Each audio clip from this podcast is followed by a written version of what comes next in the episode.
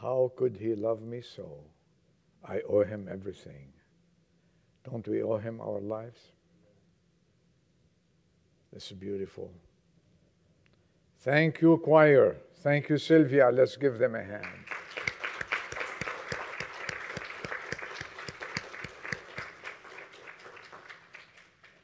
The psalmist said, What shall I render to the Lord for all his benefits toward me? What shall I render? And then he answers, I shall lift up the cup of salvation and call upon the name of the Lord. I shall pay my vows, amen, to the Lord. Because you have loosed my bonds, and to thee I shall offer a sacrifice of thanksgiving. We are so thankful that another year has passed and we have survived. We have survived.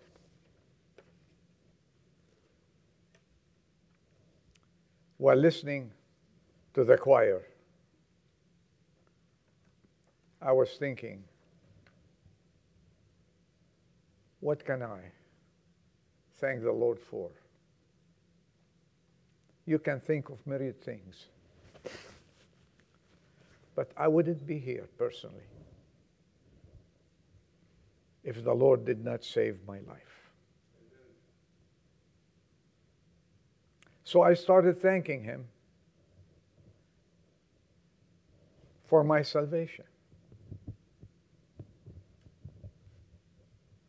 I started thanking Him for what He did. I was supposed to be crucified. I was supposed to pay the penalty of sins. But He paid it for me. And this is why they sang, Jesus paid it all. All to Him I owe. Sin has left scars, a crimson stain, but He washed it white as snow. Are you thankful? Are you thankful? Salvation reveals God's power over sin. And we have that power this morning. He broke the bondage of sin. He forgives all our trespasses and transgressions. He made of each and every person a new man and a woman. He changed us. He brought peace to our lives. Can we say, Thank you, Lord, for that? Over the years, the meaning of thanksgiving has undergone numerous transitions. It started with an expression of gratitude for survival to a collection of our nation's traditions and values.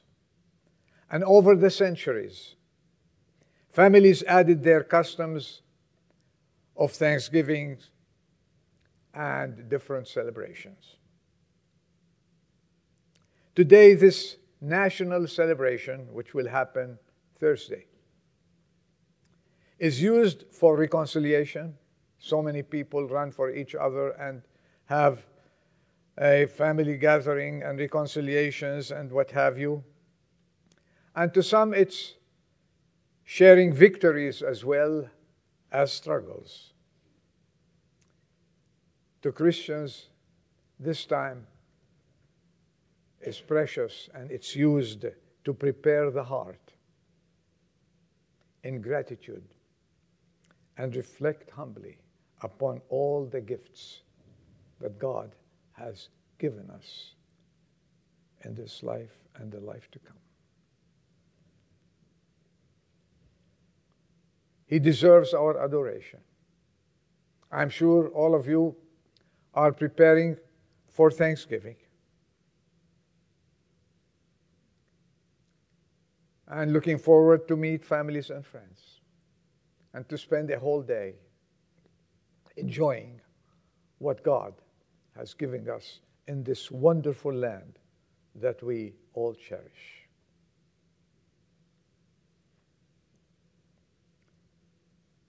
We have gone through hard times. We're going through it. Our nation is struggling. Many cities are in upheaval. Hearts are not at peace.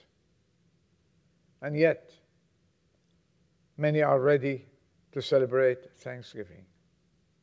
But let me tell you one thing to the Christian, every day is Thanksgiving Day.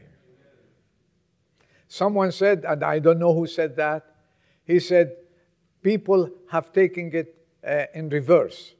We should have 364 days of Thanksgiving and one day for murmuring and complaining and what have you.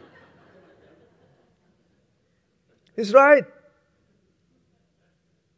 He's right. We always think of uh, complaining and murmuring about this and that. But thank God, let me say one thing, one, one thing.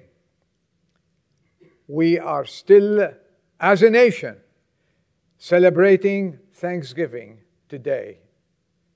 And we give God the glory, a time to gather around tables, dinings, turkey, what have you. And many say a word of thanks, though they don't know sometimes who they're thanking. But thank God, the Christians know who we thank. We thank a living God. So, with that, I looked in the Bible for a, a promise, an encouragement for you and for me. And I looked for, for a word. I don't know how it came to, for a word. And I was studying Zephaniah. He's a prophet, minor prophet. And Zephaniah, when he looked around and he saw the nation is in ruin, go and read it. You can read it today or tomorrow. The nation was in ruin.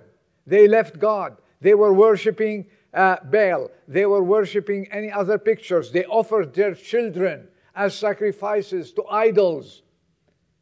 They have done every, every sin against God. And in the midst of this, in Zephaniah chapter 3, verse 5, I found this that should touch your heart that God never fails.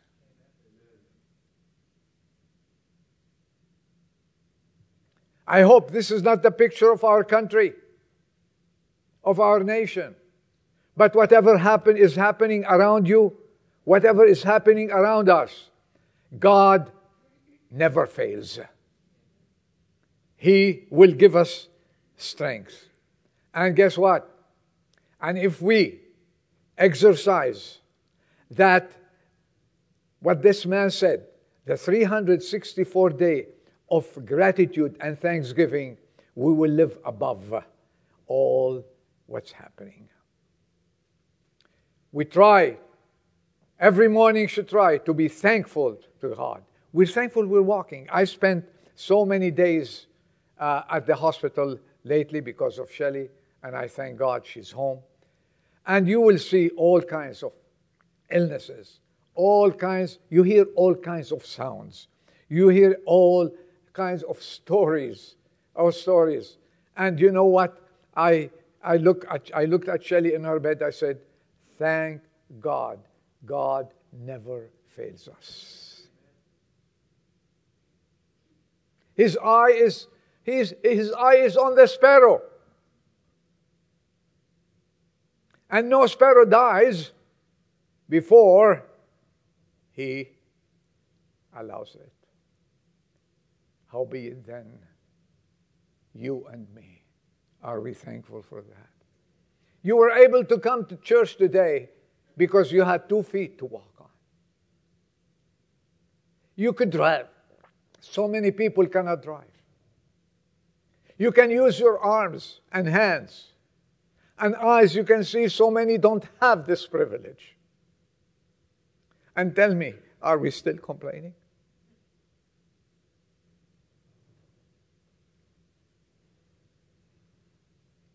God has pledged, this is why He never fails, has pledged in Jesus Christ to work on our behalf. He goes for the impossible to make you happy. Do you know that? He does the impossible. Said where, where do you get that? Well, it's in the Bible. Do you think I preach from myself? I preach from a book, only the Bible. We preach the Word of God. When he visited Abraham with two of his assistants, called them angels, two angels, and he wanted to give Abraham some good news. What is it? He was talking to him outside his tent. Mind you, Abraham didn't have a mansion, he lived in tents because he knew the real mansion God was building for him up in heaven. Yes? And you have a mansion waiting for you. He said, uh, A year from now, Sarah will be pregnant and you will have a baby boy. Sarah laughed. But what did God say? Remember this what applied then applies now. It's the same. He thought he looked at Sarah, who laughed. He said, okay, Well, God is joking with me. He said, Sarah, is there anything impossible for God? He does the impossible for you and me. His power is available. And He does miracles in our lives. And for that, He should get our full gratitude every day of our lives.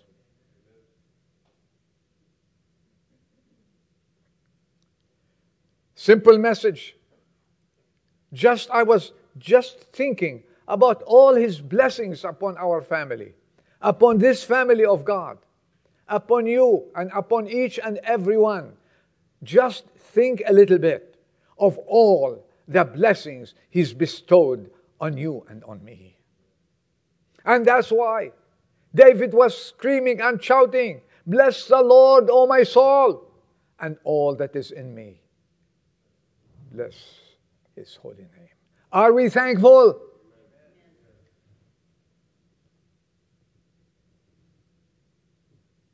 He gave us the power to live a life, a victorious life over sin. Christians, you who have experienced the Lord Jesus Christ as Savior, as I said earlier, I am thankful I am, to be, I am saved. You have experienced the power to keep you from sinning, to keep you from falling, because why? Because He is the Almighty God and God never fails.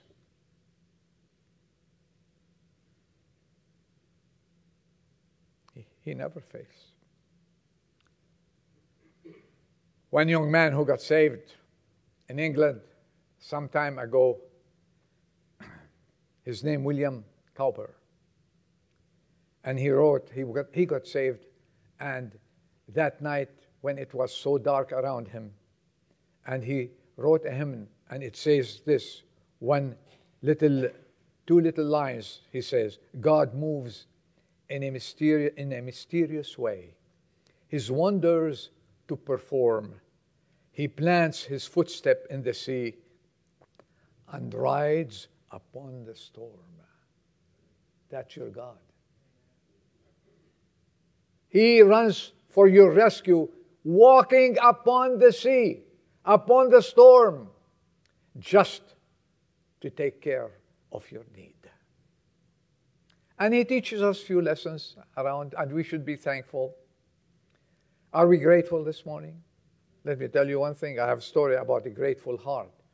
If you are grateful, here's one legend of a man who found the barn where Satan kept his seeds ready to be sown in human hearts. And truly, when I read this, I imagined how Satan has a big warehouse where he has seeds and he every day he takes a big bushel of seeds and, and uh, goes and visits people and disturbs their life. Okay. He found the seeds of discouragement more numerous than others in that warehouse, Satan's warehouse.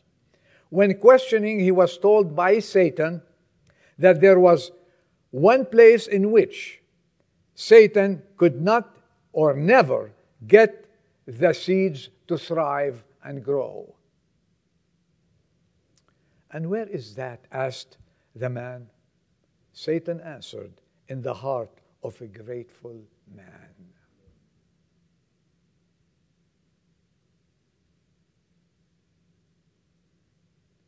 I uh, normally talk to Bill, Bill Murray almost every day. Not almost every day. I want to talk to him once, but he talks to me three, four times. You know, he nags me. He nags me all the time. Uh, he's praising the Lord. You see that? I said, Bill, how are we today? He said, I'm thankful. That tells you everything. It's contagious. Now he calls me, I tell him I'm thankful. I learned something. Are we thankful for his power? Are you thankful he delivered you from many problems, many situations?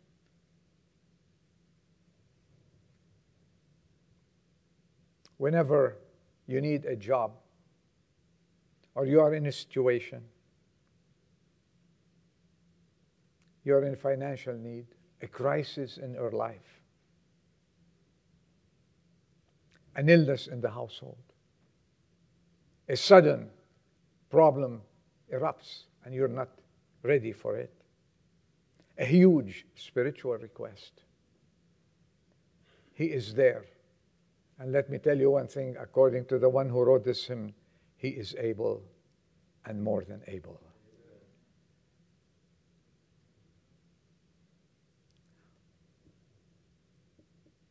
rest assured. And you say, Adol, I've asked him so many times to answer my prayers. Can you tell me why? I cannot myself. But I can tell you one thing He will answer it in His timing.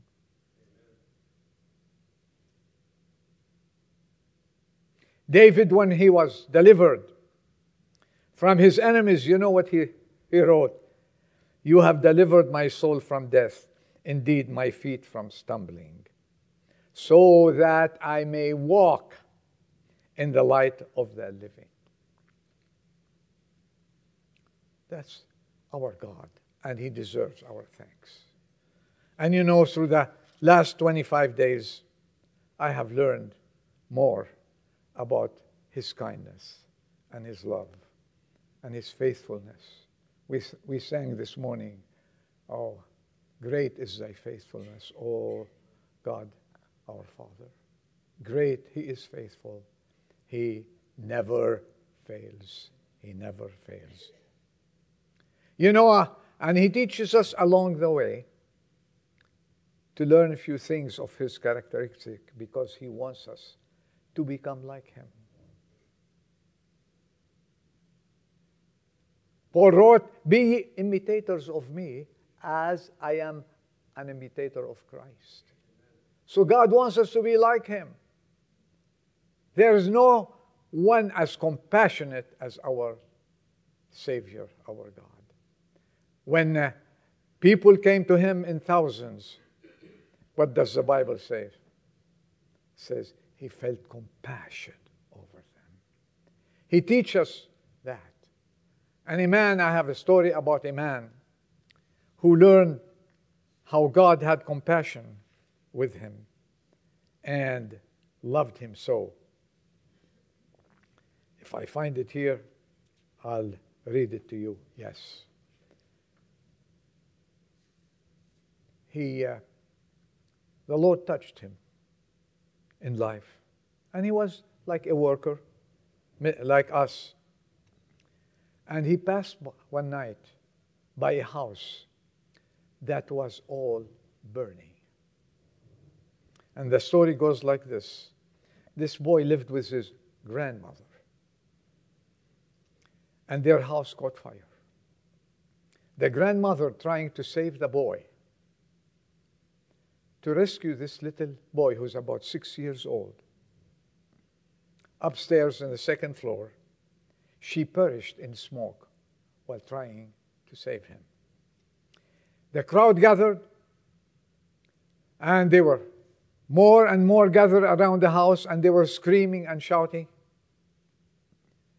And the boy's cries for help were heard above the crackling of the blaze, and no one seemed to have the courage or did seem to, to want to help except they were onlookers. Suddenly, a stranger rushed from the crowd who was touched earlier by the love of God and circled to the back where he spotted an iron pipe that reached an upstairs window.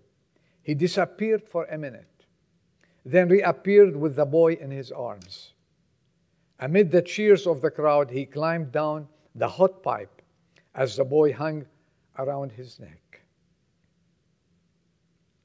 Weeks later, the boy would be placed in custody, and the town met where he should go. Where can this young boy, that who had no parents, spend his lifetime? One said, I have a big farm.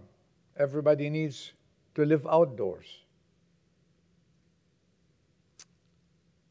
Second man told of the advantages he could provide. He says, I am a teacher.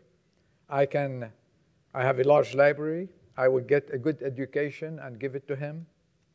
Others spoke. Finally, a rich man came in the community and said, I'm wealthy. I could give the boy everything mentioned tonight farm, education, and more, including money and travel, and a future. I'd like him in my home. The chairman of the town meeting asked, Anyone else like to say a word? From the back seat rose a stranger who had slipped unnoticed and came to the front with two hands in his pockets.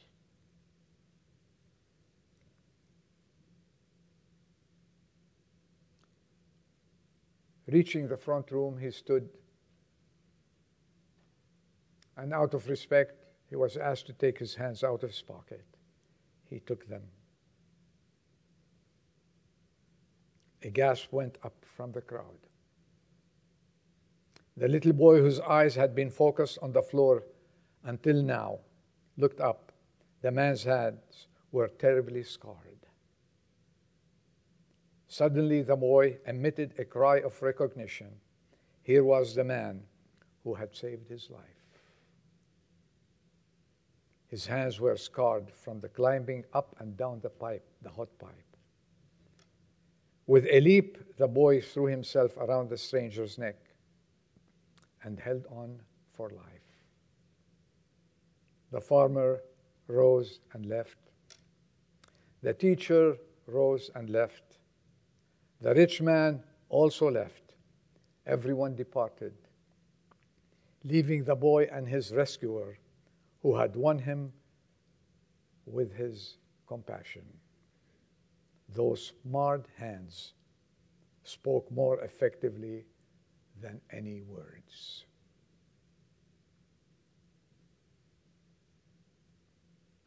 He had compassion.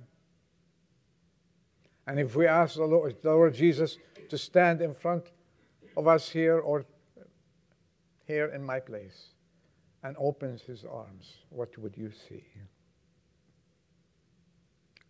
A scarred hands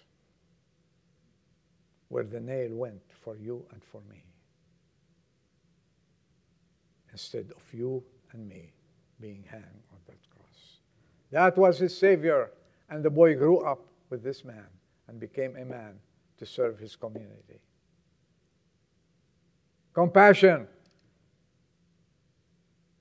May the Lord give us this compassion, especially these days. When we say, Yes, I pray for you, but do you really feel? When you say, Oh, I feel with these people, do you really? Do we really have the compassion? I have learned it and I'm learning it more and more.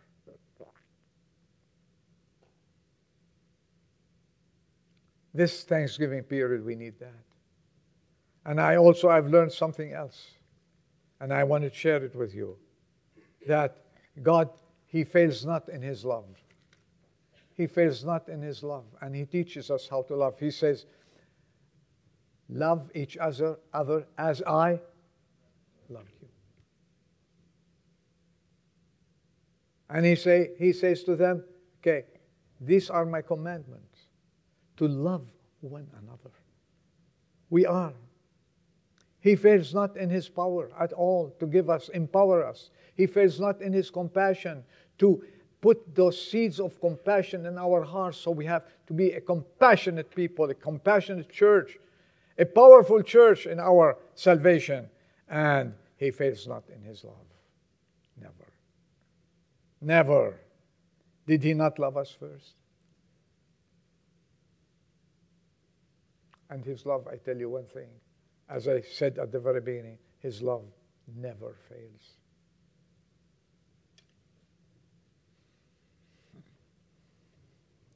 And the most important thing we learn in life as Christians that he never stops loving you. He never stops loving you. You say, Errol, you talk to Christians. No, I'm talking to the whole world. For God so loved the world. He loves you. He loves you to come and be ye reconciled to Him. He loves you to make your peace with Him. He loves you to come and enjoy the beautiful fellowship that you can have with Him. And you know, He gives, he gives breaks. He, Peter, Peter lied about being one of the disciples. But nevertheless, God loved him, right? And gave him another chance.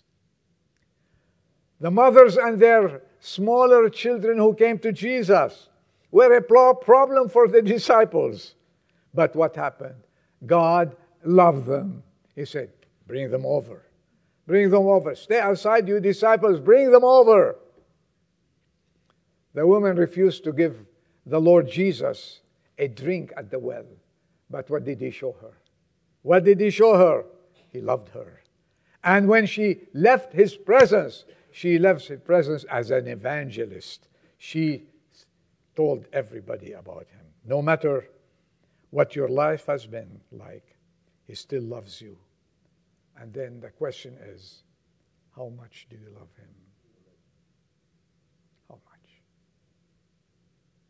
As I promise you, a simple thing. And when God touches the heart, then you can express this love in many ways. I want to thank this church, each and every family. You expressed your love towards Sylvia and I and Shelley for almost 25 days. And I am humbled. I thank you. There was a man who was touched by the love of Christ that he wanted to do something about it. And when he heard about his salvation and love, tears went down through his eyes. And he became, that's a true story, a, a Salvation Army officer. And uh, he's known by Officer Shaw. And he accepted an assignment in India to go in the last century and be a missionary. And he was a medical doctor. And he arrived in India there. His heart was full of love to these people. And he was assigned to take over a leper colony when leprosy was still going on. And Three men were there in that assignment. They had, he saw them, they had tight fetters, binding their hands and feet, cutting their diseased body as if leprosy was not enough. And Captain Shaw turned to the guard and said, Please unfasten the chains. It isn't safe The guard replied, They are criminals. These men are dangerous criminals as well as lepers. He told him, I'll be responsible. Listen, the love of God. They're suffering enough, Captain Shaw said, as he put on his hand and took the keys and knelt tenderly, removed the shackles, treated their bleeding ankles and their wrists.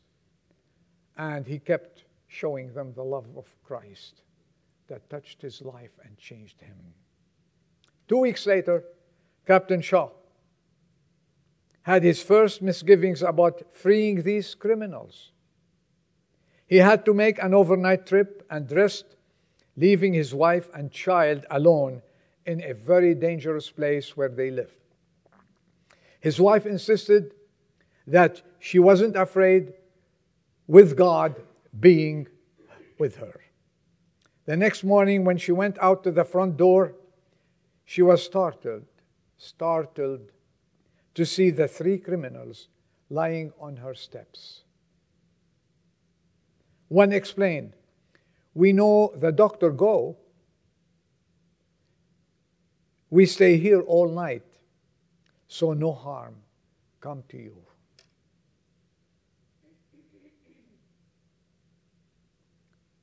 And that's how these dangerous men responded to an act of love and care.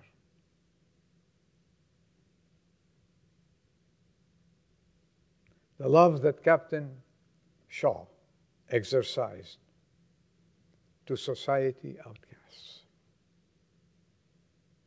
He loved outcasts like us.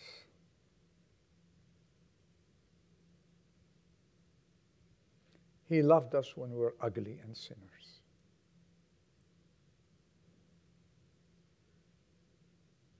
He loved us when we were completely lost. He loved me. He changed my life. I am thankful. Christ came to set the fettered free.